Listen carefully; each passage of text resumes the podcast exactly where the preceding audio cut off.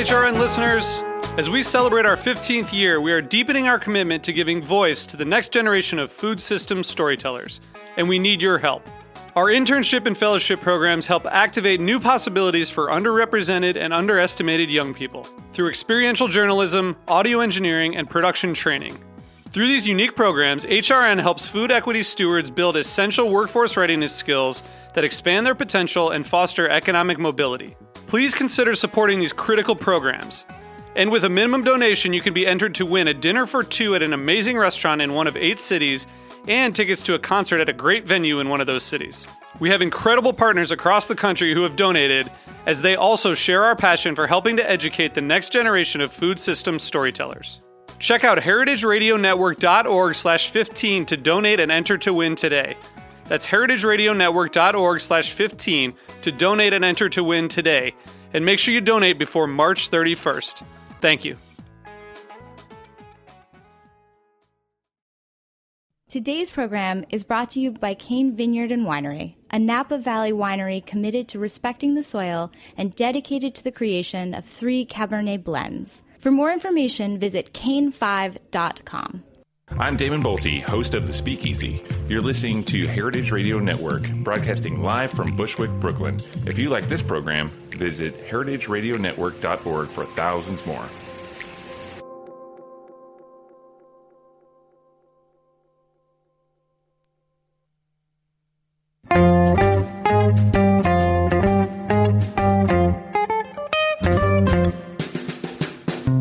Welcome to Cooking Issues. This is Dave Arnold, your host of Cooking Issues, coming to you live on the Heritage Radio Network at Roberta's Pizzeria in Bushwick, Br- Br- Br- Br- Br- Brooklyn. Live usually with Nastassia the Hammer Lopez. How you doing, Stas? Good.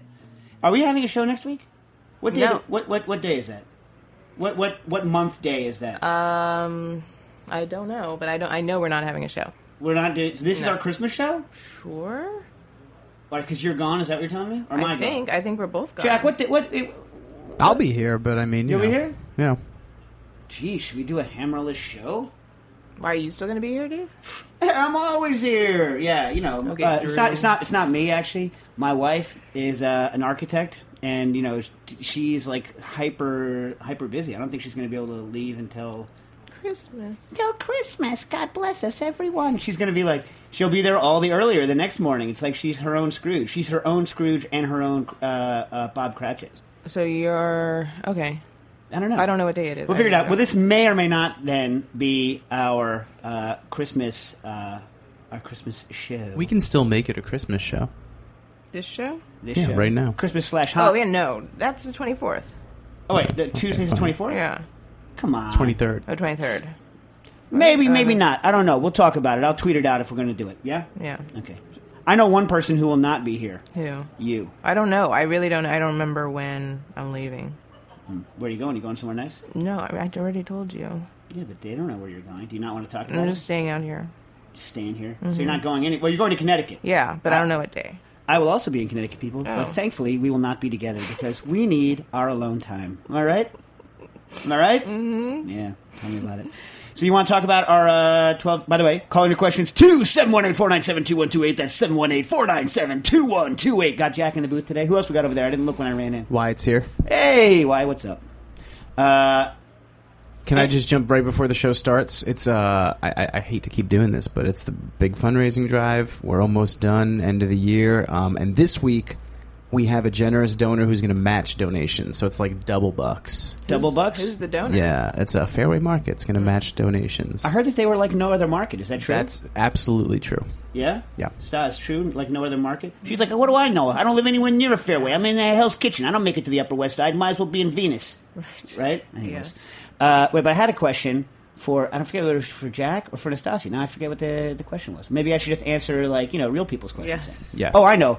Before I do that, uh, Stas, you want to, are we, we're doing our 12 days of searing. You want to explain the 12 days of searing? Well, yeah, we're calling it Searson's Greetings. Yeah? Yeah, not All right. 12 days of searing, but um, you send in your videos of you and, and your Searzall searing something, and we may post it online. And then the prize is if you, we're You going to get pick 10. a Bernzomatic TS 8000 for 10 people, and then grand prize winner gets one of those with a signed Searzall by you. And we're figuring out a way to post them before the thing ends, right? There's it's, there's one up right now. Yeah, mm-hmm. yeah, nice. I'll, I will check it out. I have You can not- go to searzall.tumblr.com. dot net dot splat dot Dot- org we dot, don't exist dot yet. me dot. Yeah. Do you know I own nobody likes dot me? I don't know if you still own it. Did Oh, I didn't for it? pay. Yeah. Well, nobody likes me. There you go. Okay, uh, these questions in. Uh, this is from uh, BJD. May I have a rundown of the full Goussault for optimum cooling and storage of vacuum bag sous vide meats? By the way, Bruno Goussault is like the so you know Goussault and Joël Robuchon. No, sorry, no, sorry, not Joël Robuchon. Like Goussault worked with Joël Robuchon for um, uh, you know, to come up with the first kind of uh, kind of widespread application of sous vide at the SNCF, which is the railway in France. Anyway, so that's kind of how he got into like the low temperature sous vide on the high end cuisine side of it. Although it was for a mass market application of high end cuisine with Joël Robuchon, but Bruno Goussault uh, was kind of the he's kind of the granddaddy of low temperature cooking. Whereas if you actually talk about sous vide, you're talking about Georges Pralus, the charcutier who did the uh, the foie gras for the uh, Troisgros brothers back in France. So it's like you know they they compete. They're both you know like I, I don't really know Pralus. I've met him once or twice. I know Goussault pretty well, and so like you know he, I think they kind of maybe they give each other a good natured ribbing, but I think they actually uh, they might actually dislike each other. I don't know. What do you think? I don't know. you know, anyway, they're both like like you know hardcore like French dudes. I love I love Goussault though. He runs a he runs a company or you know big part of a company called Cuisine Solutions, uh, which they work here in the U.S. Anyway, Goussault. So Goussault has this theory. Well, I'll finish the question first. Okay. Uh, I've listened to the back catalog twice, but don't recall the exact process of the full Goussault. Uh, my ANOVA circulator has shipped, and I'm uh, particularly worried about the safety of my toddler and pregnant wife. And then, have you finished the low temp primer? No, and believe me, I'm not. I'm not going to do it. But, but I will answer any questions regarding it. You know, someday what I should do. You know what I should do, Stas? I should just do a because I'm not gonna. I don't have the time to write down the stuff. But what I could do someday, if people actually wanted it, is I could do like a low temp primer podcast where I literally just talk you through all of the aspects of low temperature cooking that there would be in a you know on the primer if I had time to write it. Um, and then we could, you know, update it as necessary, switch in or out. But if there's any, if anyone wants the equivalent of like books on tape of the, uh, the well, what do they call those things now that they're not on tapes anymore? Audiobooks. Audiobooks. If anyone wants audiobooks, if anyone wants the equivalent of a, it will be more like this because I'll be off the top of my head and I'll be like, you know, going on tangents constantly. But I could do a, a- hey, would you record it, Jack? Would Yeah. it here? And then we- maybe somebody could do a slideshow to it, you know? yeah, somebody, yeah, somebody with yeah, A YouTube video. YouTube. You- hey, YouTube. Anyway, uh, I got a caller on the line whenever you're ready. Oh, okay, okay. Let me let me. Sure. Okay. Listen, I'm gonna I'm gonna come back. I'm gonna talk about the full Goussault. Let me just get this caller, and then uh, we'll come back. All right, caller, you're on the air. Hey, Dave. It's uh, David from California. How you doing? Yeah, good. Hey, uh, I wanted to get some strategies from you uh, on infusing French fry, French fries with flavor. Okay. What flavor? I've done the Well- exact opposite recently. By the way, I finally made French fry liquor, and it was delicious, but it went stale the same way. So, like after it was stored for a while in the refrigerator, when it came out, it, it like you know that you know that cold stored potato smell. After it's mm-hmm. been cooked. Like you know how like when you get the fr- the person's like, "Do you want to take the French fries home?" And you're like, "I don't really want to, but I don't really want to have them have to distinguish between the leftovers, the rest of the leftovers on the plate, and the French fries that are on the plate." So they stick it all in that styro, and you're tired when you get home because whatever. So you throw it in the fridge, and the next day you smell the French fries. We all know what what I'm talking about here. I that happened to the liquor, so I'm working on trying to get rid of that. But anyway, go ahead. So you want to you want to do the opposite. You want to infuse some sort of liquid flavor into a French fry, right? Yeah, well, I, I make a, a baked potato stock that I uh, use with mashed potatoes, and I wanted to get something like that into a French fry, give it that real roast potato taste. Okay. Do you own a vacuum machine? No, I, I just a food saver.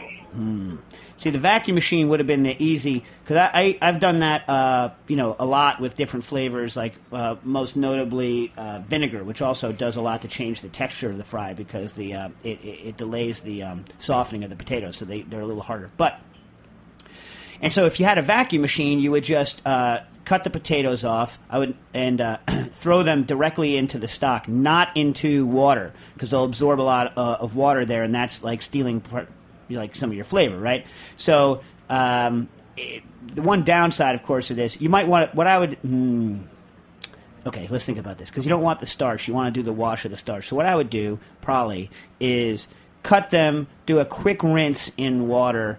Uh, and then, like salad, spin them dry to get them as dry as possible. That way, you wash that initial layer of starch off the outside, and then and then I would stick them uh, directly into the stock and let them and let them kind of soak. Now, that way, you're also going to, you know, because they're underwater or under stock, you're not going to have uh, the oxidation. You're going to be okay. Now, what I would do is then suck a vacuum on these things, like a pretty hard vacuum, um, and that would kind of allow me to.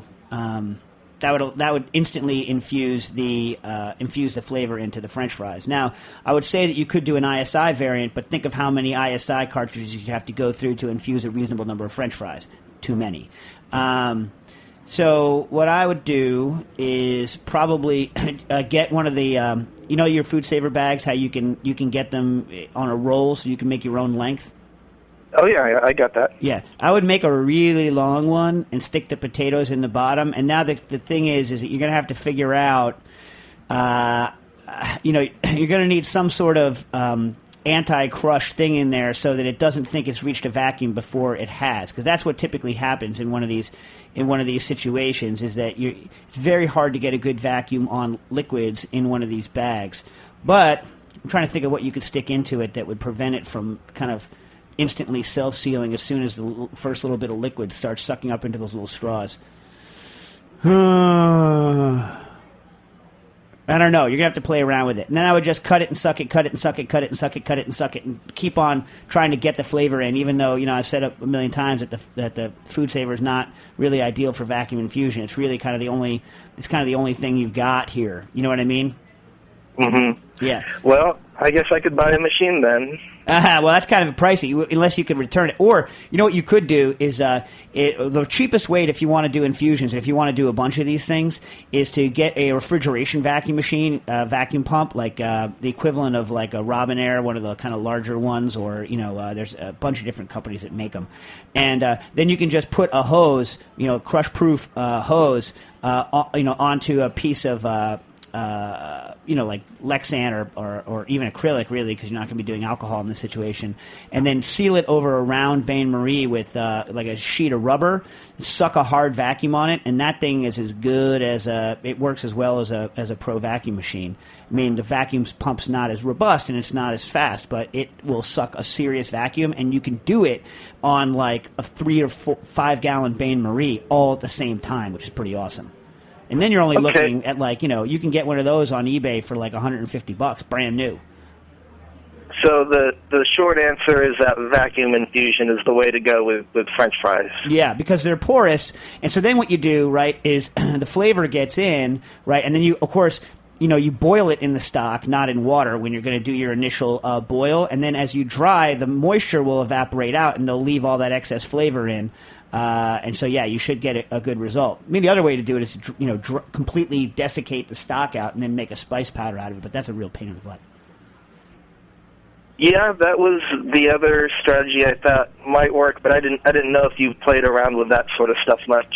Uh, no, I haven't. But you, the trick is remember to boil it in the flavor that you want it to taste like, and also, and that might actually, frankly, why you know, before you go off and get all crazy, since you're going to be cooking these potatoes until they're kind of uh, falling apart anyway, right? Because when you're making French fries, you do your initial, uh, you do your initial uh, blanch. Uh, you, you're really looking to uh, you know, cook them until they're dead. You know, uh, just you don't want them to shatter apart because you want them to stay whole while you fry them, but you don't want them al dente. You know what I mean? That's not how you're going to get the best texture out of it. And if you make a really rich stock and boil the potatoes in a very rich stock, maybe you know the French fries. Maybe that's enough. Maybe you don't need to infuse at all. So what I would do is take a little bit of your stock and just cook a couple of uh, French fries in it. You know, and see whether or not uh, you get a good enough result. And if you do there, then you're done. Then you don't have to spend any money at all. Okay. Because potatoes are pretty dang porous. That's why when you boil them in salty, salty water, they get salty, salty, salty. But of course, salt Okay. uh, salt is a tiny molecule, so maybe the stock stuff doesn't make it through. I don't know. Run a test. Okay, that's enough for me to run with. Alrighty, good luck with it. Let us know how it works. All right, thanks, Dave. Appreciate it. No problem. Okay, so we're back to the Goussault. Now remember where we last left off. Bruno Goussault, like the you know the granddaddy of uh, low temperature cooking, as opposed to Pralus, kind of granddaddy of sous vide. So Goussault is working on this stuff now. Learned many years ago, probably well, you know many many many years ago, uh, like the first time that he did a presentation at uh, WD50, and this is I think this is before I was working at the French Culinary. I don't know. Goussault uh, did a presentation where uh, you know, he, he basically said, "Hey, look, it when you're cooking um, a protein." Uh, most most proteins. I think he's talking about like muscle meats, more specifically, you know, kind of mammal muscle meats, and also birds, but not. I don't. I don't know how he feels about fish, although he probably says he specifically like you know weird cuts like foie gras he doesn't you know discuss. But anyways, in fact says won't help doesn't matter. But uh, when you're cooking it, you bring it up at a, you ramp up the temperature, and then the way he explains it to chefs is more of like this kind of holistic uh, business where he's like, and you want to ramp it down at the same temperature as though that as though that makes a difference to me, as though I care about that. Really, the real argument, if you talk to him, uh, you know, you just kind of accost him about it, is that uh, the slower the ramp rate of uh, chilling when you're working, the um, more liquids are reabsorbed by the meat uh, as it cools. So there's an in Goussault's opinion or in Goussault's uh, research, he's seen that there is a kind of an optimal temperature of the meat for reabsorbing. Uh, any liquids that have been expelled during the cooking process, and that optimum uh, temperature is lower than the cook temperature but higher than a chill temperature. So if you rapidly, rapidly chill a piece of meat, then uh, you're uh, not giving that meat the opportunity to reabsorb some of the liquids that it expelled, and you'll have a less juicy piece of meat. That's the Goussault theory. And so what Goussault wants to do is have a more gradual cool down, but still get it cool within the time parameters of safety. All right. Now, this is not going to make a difference for things like eggs, for things like foie gras, for anything like that. For those things, you can just chill them, you know, whatever you want. But we used to run tests where we would, and so here's what Goussault says. Goussault says, just pull your product out of the bath and leave it on the table, depending on the thickness. Let's say it's like you know an inch and a half you know, or an inch and a quarter rib steak or something like this. Leave it on the counter for uh, you, choose. It's like depending on the thickness, ten minutes, fifteen minutes. I think up to. I think he says you can go up to twenty. I never do twenty, but like that's what you can go up to. Leave it on the counter, right? Uh, and that's going to slowly let the temperature go down. Right, because the air is a very bad conductor of heat. Now I actually put it on racks so that it's getting air all around it. Right, so that's the first section. Then the next step that you do is you put the meat, uh, the bags into uh, tap water. So tap water isn't refrigerator temperature; it's usually somewhere close to room temperature in the you know, in the in uh, in the twenties somewhere, or like twenty uh, or like sixty five. You know, if you're in Fahrenheit land, and uh, you want to put them in the tap water, and you can let it run slowly so it stays at that, and that's going to rapidly bring them down to room temperature, and that's the second part of the curve. And then the third part of the curve is to throw them directly into ice water, and and the ice water, you know, agitated ice water is going to rapidly, rapidly drop the suckers down to. Down to you know safe fridge storage temperatures. Much okay. Now that's how he does it, and it guarantees.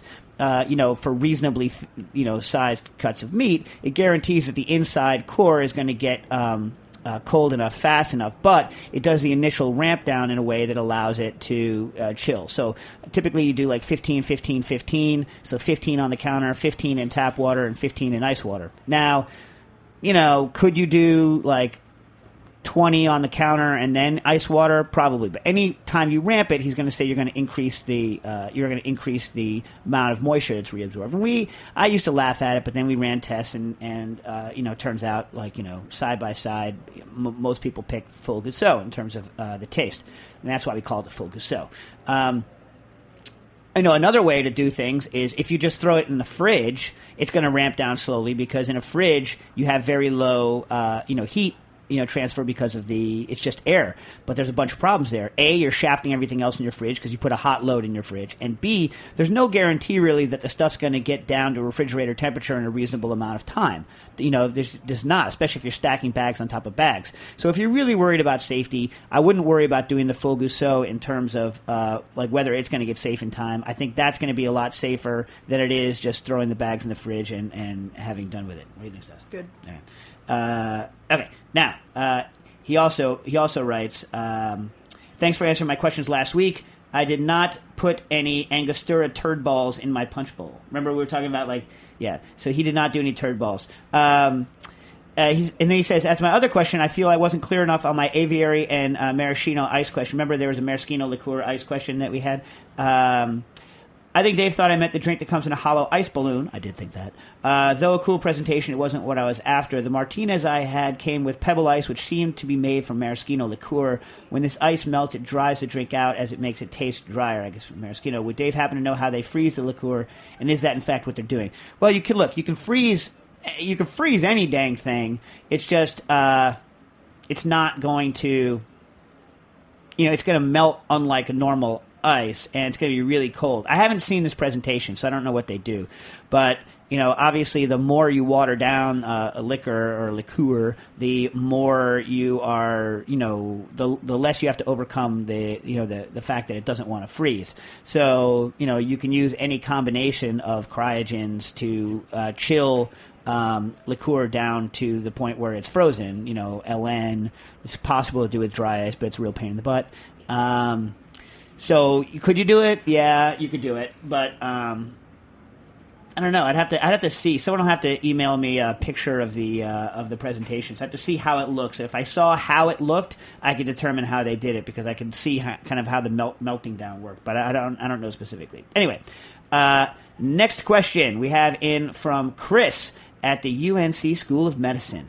Can I use dry ice to cruddle, uh, cryomuddle if I don't have access to liquid nitrogen? Well, if you are at the School of Medicine, I would say go steal yourself some liquid nitrogen instead of trying to use some dry ice. Um, right? Wouldn't you say? I mean, here's my problem with dry ice. First of all, I love having dry ice, and I love putting dry ice into stainless steel containers because it makes this horrible death squeal that drives uh, Nastassia completely bonkers. Remember that that, mm-hmm. that death squeal? Mm-hmm. So you, you stick the dry ice into the container, it goes like like a like sticking a like sticking a thousand pigs. It's like that squeal of that horrible, but with metallic. It's mm-hmm. crazy. It's awful.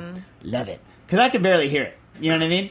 Like for me, it's like you know. I mean, it's not like I would sign up to have someone play that at a concert. You know what I mean? But you know, like the high register stuff doesn't make me cringe anymore. Uh, you know, it's too damn old, and I've abused my ears too much with uh, with the with the loud music. But um, anyways, so there's that. There's that awful noise, and then there's the so, and then there's the fact that it's very difficult to. Um, it's very difficult to freeze things with dry ice because dry ice is not a liquid. So you don't get complete surrounding of your of your leaves of your of your leaves with uh, cryogen right? So here's how you can do it if you really in other words i'm not necessarily i'm not recommending it is what i'm saying. But if you were going to do it here's how i would do it.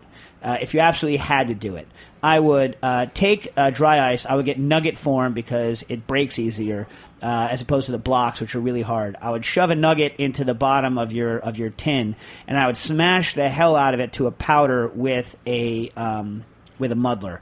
Then you're going to add spirit to that, uh, and it has to be pretty high proof spirit, so it doesn't. Um, in fact, you'd have to get like 95%. Like, you need something that's not going to, to solidify with the dry ice. So you need, like, you know, almost technically pure liquor there. Then, once that's at super cold freezing temp, then you could use the liquid alcohol as the cryogen.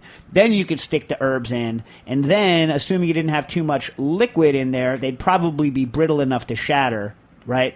Uh, at which point you could at which point you could go you could go ahead. Another way you might be able to try it is to uh, pellet ice straight. Now you could probably use forty percent, you know, like regular like liquor. Uh, just turn it into a slushy. You could use a blender for this, right? Turn it into a slushy with the dry ice, right? So now it's really, really, really, really, really cold.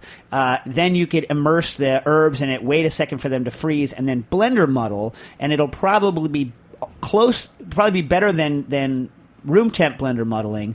Maybe not quite as good as actual. Um, uh, nitro muddling, then you're going to have to add your other ingredients and warm it back up to room temp to shake. Otherwise, you're going to get your dilutions all messed up. But these are all things you can try. Um, But remember, blender mud- like room temperature blender muddling is not that bad. It's just not as good. But do it side by side and tell me what you think. Anyway, uh, two. Any reason I could not or should not attempt to fat wash a bourbon with brown butter? Absolutely not. I've had delicious uh, uh, brown butter uh, fat washed things. It takes a lot though. It's a lot, right? It takes a lot, and uh, I think you're going to want contact with uh, those milk solids, right? The kind of brown, nutty milk solids. So, you know, I would brown it, and then I would put the entire thing, including the solids, together with it, and then uh, and then work it. Didn't Piper used to do, make that all the time?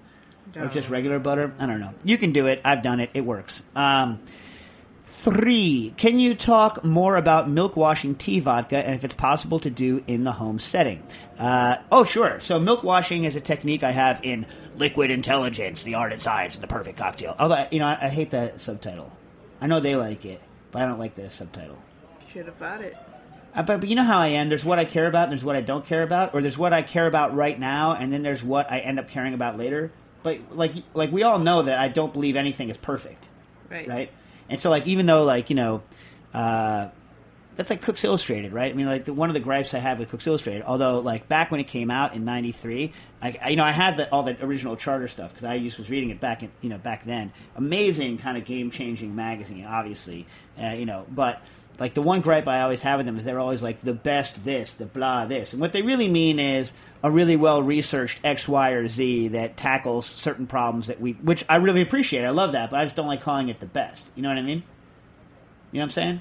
Caller. Uh, sure. Uh, and then I haven't talked about the milk washing yet, right? So I have to I have to talk to that after I talk about the caller, right? Yes, yes. Okay. Caller, you're on the air. Hey, Dave, it's Andy from Chicago. How you doing? Doing all right? How you doing?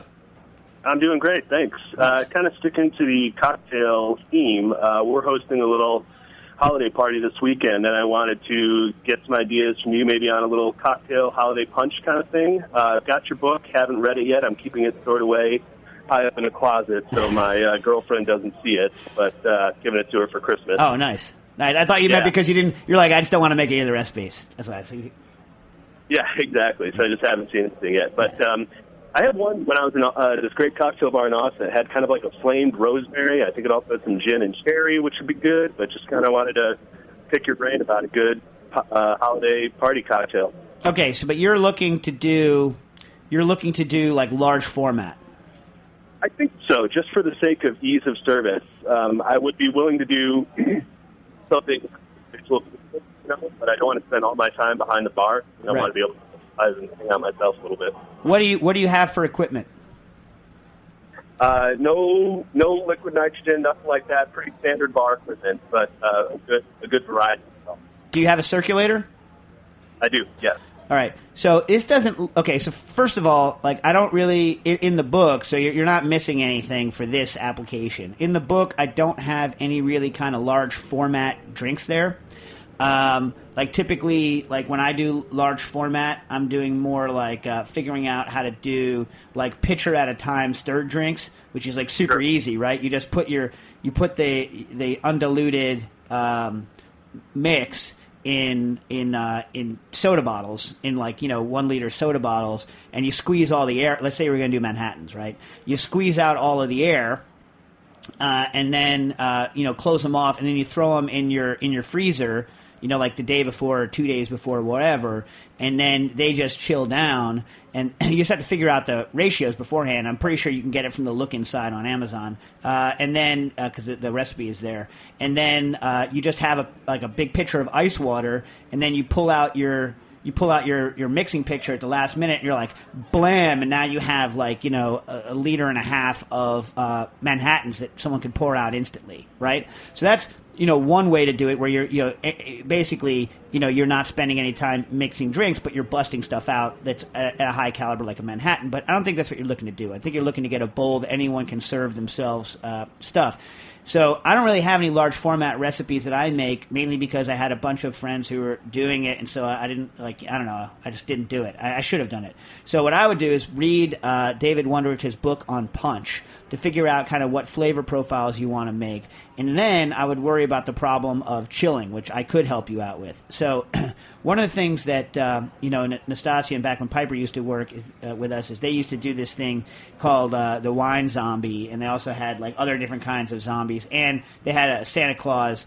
uh, that, that puked up uh, holiday uh, holiday beverage. So there's a if you have circ- if you have a circulator, right? So what they would do is they would take a circulator and they would shove a pipe onto the outlet of the circulator and have it either coming out of a, a zombie's mouth, in which case it would be puking some sort of red cocktail or you know blood stuff, or they would stick it into uh, you know have it coming out of Santa's mouth, and then it would be like Santa puking up all the eggnog because he ate too many cookies, right? I mean, this is the theory of operation. So you don't need to go through all of that of having like a Santa head. Am I accurate, Stas? And what- Yeah. yeah, yeah, puking Santa, and you actually recorded uh, your friend uh, Phil uh, doing like kind of deep, like Grinch-like Santa vomiting noises. I'm not recommending you do this for your holiday party, by the way. Anyways, but uh, this is a technique we use all the time to keep things cold without diluting. So what you do is is you take uh, your circulator, you drop it into the bucket with a couple chunks of dry ice, and then you set the circulator at whatever temperature you want the cocktail to be, and it will just keep it at that temperature it won't get too cold and it won't get too hot, and you can just keep your punch at the accurate level that you want it to have. Now, if you really want to go through it, you could have a bowl with a drain and you can have it coming like a fountain so someone could put a cup under it and then they wouldn't necessarily see the dry ice or any of that. It wouldn't look all high tech or anything like this, right? So that's that's a technique you can do. Um, you know, or another good thing is if you want to do a hot beverage, like if you want to do like a mulled wine, right? It's cold in Chicago, right? So circulator is great for a mulled wine. So you know, you just do like a like a glögg, right? So there you can take like, and it's great for parties. You take uh, uh, you take your red wine. I think we usually use like something that's pretty dry, like a cab, uh, and you inf- you know and port, right? So you're mixing port and something like a cab, uh, and you throw all your spices in. If you want it to taste Swedish, make sure that, it, that make sure that along with the allspice and cinnamon and clove, make sure and and orange peels and all that, make sure you throw in a he- hefty dose of cardamom, right? Otherwise, you know the hell's wrong with you? You know what I'm saying? So you cook that you cook that stuff down, uh, and then you know you, you boil it, and then you refortify it afterwards with you let it sit overnight, and then you refortify it with aquavit or with you know vodka if you're so inclined, uh, and that and then you correct for salt and any kind of sugar balances that you want, uh, and then that is great. You know with a circulator, just keeping it hot.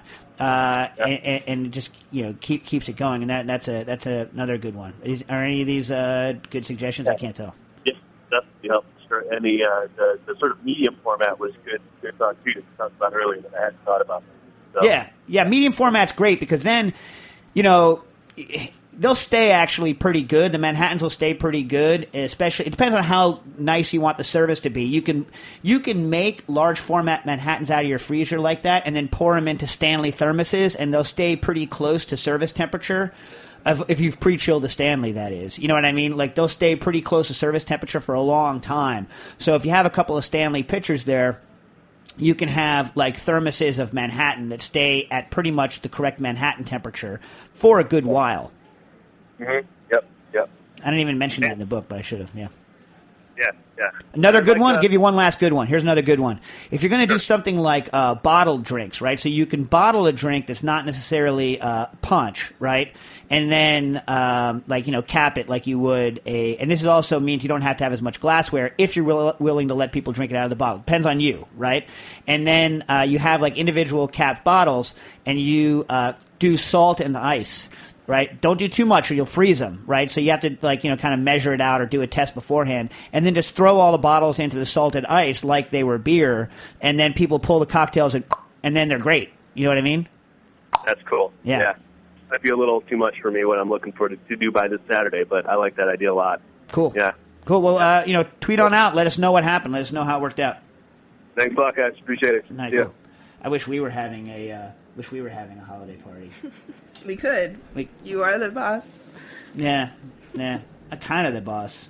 Not really. Heritage Radio is having a holiday party. Oh, oh just rub it in. Why No, you we're having our holiday party with Peter next Monday. Yeah, we were supposed to have a holiday party, right? Which is kind of partially Booker and Dax, partially Museum of Food and Drink, and like one third of the party was like, "I have a meeting. Crap on you." That's our life. That's our life. Can I All right. promote the Heritage one? It's uh, this. It's tomorrow, actually, at a place called Tandem Bar in Bushwick. Open to the public too. So if anybody wants to come meet the hosts, Money. tandem? yeah, no, it's free. Um, yeah, Tandem. It's called Tandem Bar. like one in front of the other. Right. Are there in fact two bars, one in front of the other? Uh, no. Okay. And did you notice how Stas immediately went to negative and was assuming that you were charging Yep. people? No, I thought it was for the fundraiser, fun? part of the fundraiser. No, this is the. Oh man, I was gonna make a joke. It's the fundraiser. Oh, what's up? We got a new Hey. punster. We got a new That's punster. good. That's me. That's good. Yeah. Oh, by the yeah. Okay, I'm not going to. So it's in Bushwick Tandem Bar. Uh, we'll be there from 6 p.m. till the very bitter end of the night. Whoa. Yeah, we've got DJs and all kinds of stuff. So, like, at what point does it shift like to 100% hipsters? Uh, that'd be like 10 p.m. Okay, cool. So if you want the pre the- Scheduled. yeah, if you want if you want to do the if you want to like you know miss the hipster rush, come early, right? That's right. That's what you're saying. All right. Hipster. Are you going to get your? Uh, I, everyone who's listened to the past couple episodes knows that uh, there's a new. Per- there's always someone at Roberta's that look. When we're doing this show, basically we're in a shipping container that has been covered with wood to look like you're in a wood cabin on the inside of it. Jack, accurate or not? Accurate. Okay. Outside, corrugated metal shipping container. Inside, you know, it looks like we could be at that USDA inspected abattoir because it's like, uh, you know, totally wood cabin on the inside. Um, but there's a giant window that faces directly onto. I'm looking at Roberta's Eaters now. Like right now, there's you know there's this date going on. The guy's chewing his thumbnail, and the lady's got her chin on you know on her you know hand. So we're trying trying to figure out. I think it's going well. No, he's No, trying to look like he's paying other. attention to what I she's think saying. They know each other. Yeah. Anyways, this is what we like. So when we're doing the radio show, like this is what's happening. So we obviously make comments about the people that we see, and especially like you know return people, which are usually the Roberta staff, right? Hitler's little elf or whatever he's called. Well, that's kind of a rough. So that's we call him Santa's hipster. oh right. Yeah, Santa's wow. little- Santa's little That hipster. took a turn. Yeah.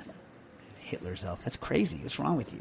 You have brain damage. N- Nastassia, this is where you probably guys get some, some knowledge from what we're dealing with here.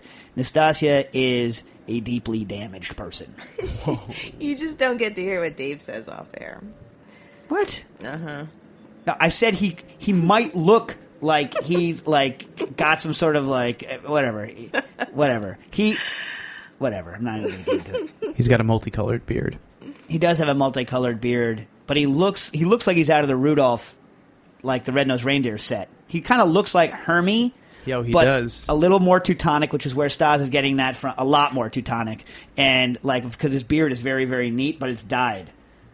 Santa's little hipster. Anyway, uh, do you know him, Jack? No. Okay. I mean, you know, I say hi every day, but I feel bad. We're talking about him like he's not even a human being. Here he is working. Whatever. Uh, can you talk more about milk washing tea vodka and if it's possible to do it in the home setting?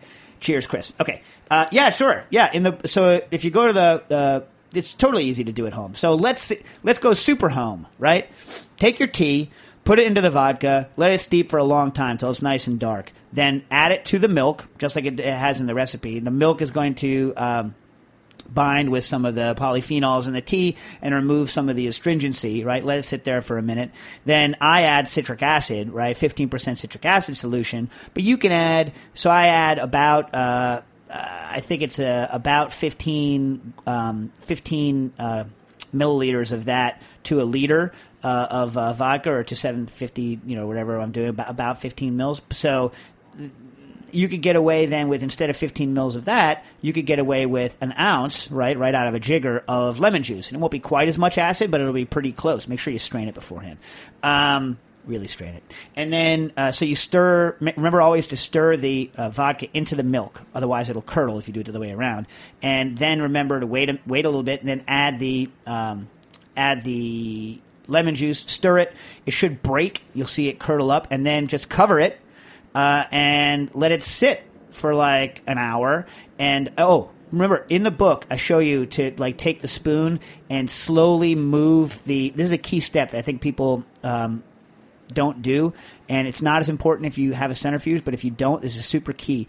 Take a, a spoon after you've added, after it started curdled, and just kind of move. Don't stir it like a lunatic. Just move the curds around. And what's happening is, is that you're sweeping the curds through the liquid, and the curds are agglomerating together and getting bigger and bigger. And you're kind of mopping up the casein that's kind of left and hasn't agglomerated into big particles yet. So just kind of move it. Wait a couple of minutes move it around again, uh, stir, move everything together slowly, and then do that for you know every couple of minutes for a little while, and then let it sit. And you'll notice that uh you're going to start getting a lot of very clear liquid, and you're going to be getting curds. At that point, you can just strain it through a paper towel. I wouldn't strain it through. Uh, I wouldn't strain it through uh, a coffee filter at the first go because it's just going to take for freaking ever. I would strain it through either a very fine, uh, you know, uh, linen napkin or a uh, a paper, a regular paper towel because they're a lot coarser. And then, if you want to get it clear, you can go through a coffee filter. But you're not even going to lose that much. It works fine.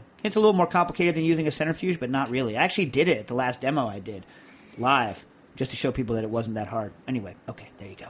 Um, okay. Uh, hey, uh, Nastassia, Dave, Jack, and the rest. How do you like that, Wyatt? The rest. The rest. The rest. Uh, this is from Brandon Bird in Chicago. Uh, this year, I did uh, an injection brine on our Thanksgiving turkey, and it turned out great. I know that some folks out there, e.g., J. Kenji Alt Lopez, uh, Lopez Alt, uh, are anti brine because it just adds water. Uh, but I was intrigued by Dave's technique of injecting turkey stock rather than just salty water. My question is whether or not Dave uses a high gelatin uh, pressure cooked stock or a lighter, more watery version. I keep lots of gelatinous stock on hand, but I'm curious if injecting a bird with the equivalent of a salty turkey jello Mm, salty turkey jello. Or if you want to sell it, if you want to sell salty turkey jello, call it aspic. Although no American, but if you want to sell it in France, you're gonna you sell it as aspic, right? Because but in American, no one wants something that has the word ass and pick together that they're gonna eat. You know what I mean? Ass pick sounds nasty. And you also have to clarify it. Hmm. Hmm. Aspic. And also in France, I don't know that they'd be eating a turkey aspic. They're like, dindon? Aspic de dindon? I don't think they would buy that. You know what I'm saying? Isn't dindon turkey in French? I don't know. French. No, no, someone will tell me if I'm wrong, which I'm sure I am. Anyway, um, I keep lots of gelatinous stock on hand, but I'm curious if injecting the bird with the equivalent of salty turkey jello would negatively impact the texture or brine absorption of the meat. Best, Brandon Bird, Chicago. Well, I don't know. Uh, I did. I used a gelatinous, hardcore, uh, pressure cooked stock with like a boat ton of wings, the entire carcass of the of the bird, um, and I started with. Did I start with chicken stock? I might. Have st- I think I started with water. I started with water. Um, but yeah, it was gelatinous. In other words, it's self set. But I injected it. Um, I injected it at room temp. Right. So I did it, uh, or even a little warm. I did it right. Did I do it right before? I did it very soon before I did the cook, right? So I salted the meat uh, beforehand, and then I didn't super salty the um, the stock. I just salted it a little more than regular stock, which is completely unsalted, right? Uh, and so I injected it and then cooked it very, very soon thereafter. So I don't know if you did it like days before what would happen, but no one noticed any sort of jello-ness to the to the meat, you know, and it tasted delicious. Everyone's, I mean, people they liked that injected flavor better than they liked it when I did it all low temp, you know, with the um, with the. Uh, what do we call that one? What do we call the exoskeleton bird? Bionic Uh, turkey. yeah. Bionic turkey. So anyway, so I don't know. I don't know technically, but I know my results were good, and I did use a gelatinous stock. Oh, we've never taken a break, have we? No, we're reaching the end. You want to take a quick break, or do you want to blast no, through? we'll, we'll blast through. Let's blast through. Okay. Uh, Jeremy writes in Hi, my parents have sent us a giant rib roast for Christmas dinner, but I'm stressed about cooking such a big and expensive piece of meat. I'm curious if it makes sense to cook it low temp. Uh, the center would be done perfectly, but how would the crust be with only a short blast in the oven? I have a circulator, a Searzall, and a normal residential oven. In short, how would you cook it? Thanks very much, Jeremy. All right, well, here's what I would do. Um, I would. I've told this story a bunch, but one time I did a, a low temp on a, on a rib roast, and then um, just did a quick finish off on the outside, and it was terrible because it's a huge. The huge interior of the meat is all the same doneness, and it turns out that you want you like rib roast, right, Seth? Mm-hmm. And what's your favorite part? I don't know. You don't know, Jack? Do you like rib roast? Sure. What's your favorite I don't part? know what the favorite part would be though. I know mine. You know the outside part part of it. So like you know the rib, there's the eye, and then there's that layer of like fatty, like layered, like mm-hmm. deckly stuff that goes around it. You know what I'm talking about? Can you picture a rib in your in your mind? There's the the bone, then there's the eye that's attached directly to the bone, and then there's that thing that wraps around it. Yeah. Right. That part, when it's overcooked, and all crunchy on the outside, and the fat's all crunchy. That's my favorite that's- part of it. That's good. You're right. it's my favorite part. Is it properly cooked? No, it's overcooked. Is it my favorite part? Yeah. So, you know, you don't want, at a rib roast, you kind of need that. But what you don't want is to lose the ends of the rib because they're overcooked. And you don't want the main eye to be overcooked. In fact, you don't want that eye to be overcooked at all. So here is what I would do. This is the technique I would use. I would, um, and in fact, this is what I do do. I uh, usually cut the um, cut the roast off of the bone, right? Then I low temp the entire rib roast, and then I, I cook the bones down. Then I uh, kind of, you don't have to remove the bone. But I do just because it's. I uh, the last time I did it, I couldn't fit it all in. Then normally what I'll do is I'll take the low temp cooked uh, rib roast, and I'll tie it back to the bone right after it's cooled down now you have the center of the rib totally nicely done and now i'm not talking a short blast in the oven just you can turn the oven higher than you normally would and then you throw the rib roast in there tied back to the bone, and then you get uh, you so it's adds protection. Then you get the roasted flavor of the of the of the rib bones, which all you know all bone gnawers love. Right? Are you a bone gnawer, Stas? No, Jack bone gnawer. Uh, yes. Yes. Well, I mean, you know, if it's good stuff. Yeah, and also if it's dry aged, you know, you don't want to necessarily like low temp it with the bone on because it's going to really infuse too much kind of dry aged flavor. Okay, so then you're looking at just doing instead of cooking it for hours and hours, you're looking at like a 45 or you know minute or hour at a high temperature. And yeah, you're overcooking the outside of the meat, but that's kind of what you want. And that's what I would do. And then I would pull it out. And if you have any places that don't have a good looking crust on it, when it's all said and done, uh, just hit it with the Searzall just to like crust up the outside and, and you're done. What do you think, Stas? Good. That's how I would do it. And in fact, how I have done it. Um, okay. Uh, boop, boop, boop, boop, boop, boop, boop, boop, boop. Next question. Hammer and the Nails. Not sure if this is still the right email to use, but I was listening to the recent episode on making stock in the venting slash non venting pressure cookers versus a stock pot where we had said that, uh, you know, I don't know why the venting pressure cookers. Um, so, you know, the theory is, is, you know, in my experience, if you use a pressure cooker like Kuhn Rikon that doesn't vent, that it makes a superior stock to traditional stock in an open kettle. Uh, and that if you use a venting pressure cooker, i.e., one that like sprays out uh, steam as it goes, that in fact it makes a stock that tastes inferior to even an open kettle and vastly inferior to the Kuhn Rikon style. Anyway. Um, I think the answer lies in the higher temperature in the venting pressure cooker, increasing the volatilization of aromatic chemicals, preferably over the rest. In other words, like more than the the getting rid of the nice aromatics more than the other ones. Since by their nature they tend to have a fairly low boiling points, leading to the flavor venting off to the room. I'm also guessing if you captured the steam and condensed it out, you'd find a rather larger set of flavor causing aromatics than you would get from the stock pot due to that effect. Anyway, love the show. Hope you make it back out to Seattle sometime, Mike. I don't know. Don't know. Don't know. Someone will have to run the test and tell me. All right. Got two questions in from the Twitter that I said I would answer. Here we go. Uh, at said walking drunk wrote me and said, "Do you have a time temperature recommendation for low temperature lamb hearts?" I don't, but I'll tell you. Uh, you know, I don't cook enough uh, mammal hearts. Although I love, you know, my, I love a chicken heart. Stas, you like chicken hearts? Jack, chicken hearts? Yeah, actually, I I tried them and they're really good. They're- like on a skewer. Yeah, they are like like okay, so it- like like in terms of parts of a chicken, right? You got in my in my estimation, you got the skins and the hearts are right up there, and then you got like the meat afterwards. You know what I mean? First the dark meat, then the light meat. Light meat's like down, down. They got the chicken feet somewhere in there near the near the light meat. Anyway, um, I love chicken hearts, but anyway, lamb hearts. Um, so here's the issue, right?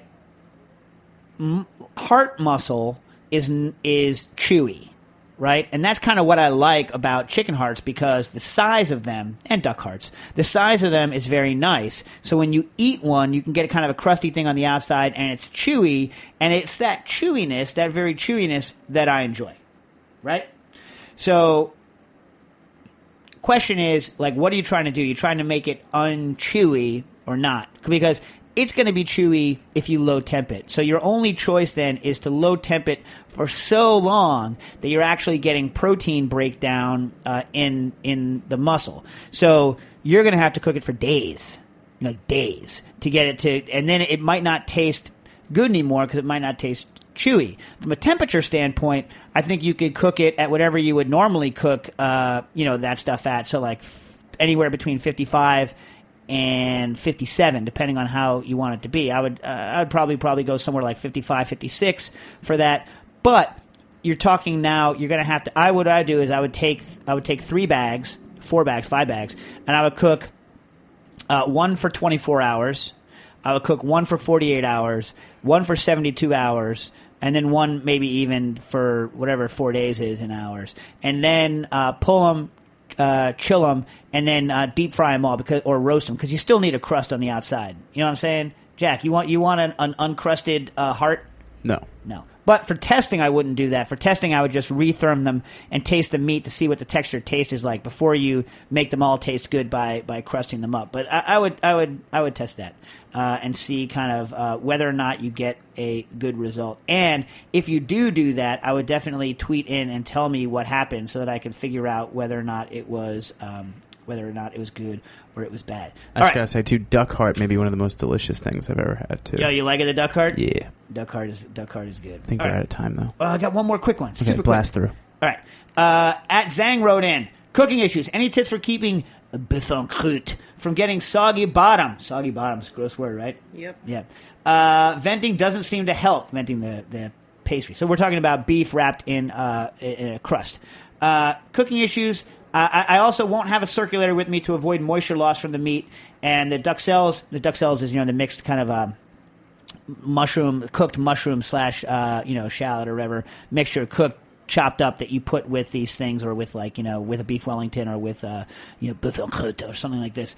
Uh, the duxelles are cooked as dry as possible. All right. Here are my recommendations for it. Uh, i really would if you could do a uh, pre-cook on the meat uh, so that you're not getting as much drip loss. Like that's really the only thing that's going to save you here is preventing the drip loss out of the meat, which is causing the bottom of the crust to be soggy. So obviously, if I had a circulator, I would uh, sear the hell out of the outside of the meat. I would then circulate it till it was done, cool it down, wrap it in puff pastry, and then stick that puff pastry in a really, really hot oven. Just to, not really, really hot, but like like hot enough to cook the puff pastry without really cooking the meat that much, and that way you're going to get a nicely cooked puff pastry. Because even no matter what, even if you don't get a lot of moisture loss, you're going to get a little bit of gumminess around it. Now the duxelles is there to provide a barrier so that you don't have that much problem, right? And it's a thermal barrier, so like a lot of dry duxelles around is going to cause is going to help you. However, they're not that absorbent, so you're not you're still as the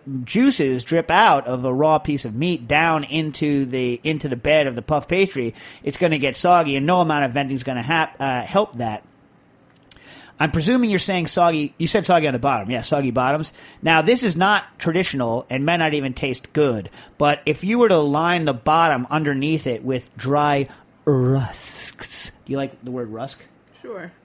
Rusks, like some sort of like dried uh, biscuit or bread, it could maybe act like a sponge and a thermal barrier, right? So you could get good cook off of your pastry, so it's not soggy, so it starts out life nicely, and then also that could absorb some of the like bloody juices as they come in. Maybe it's texturally good, maybe it's texturally bad, but that's the only thing I can think of off the top of my head because that Twitter just came in. Uh, let us know whether you like these ideas or what's going on. Uh, do the 12 days of searing. Uh, join Heritage Radio Network. If I don't talk to you, happy the holidays. Cooking issues. Thanks for listening to this program on heritageradionetwork.org. You can find all of our archived programs on our website or as podcasts in the iTunes Store by searching Heritage Radio Network. You can like us on Facebook and follow us on Twitter at heritage underscore radio. You can email us questions anytime at info at heritageradionetwork.org. Heritage Radio Network is a 501c3 nonprofit. To donate and become a member, visit our website today. Thanks for listening.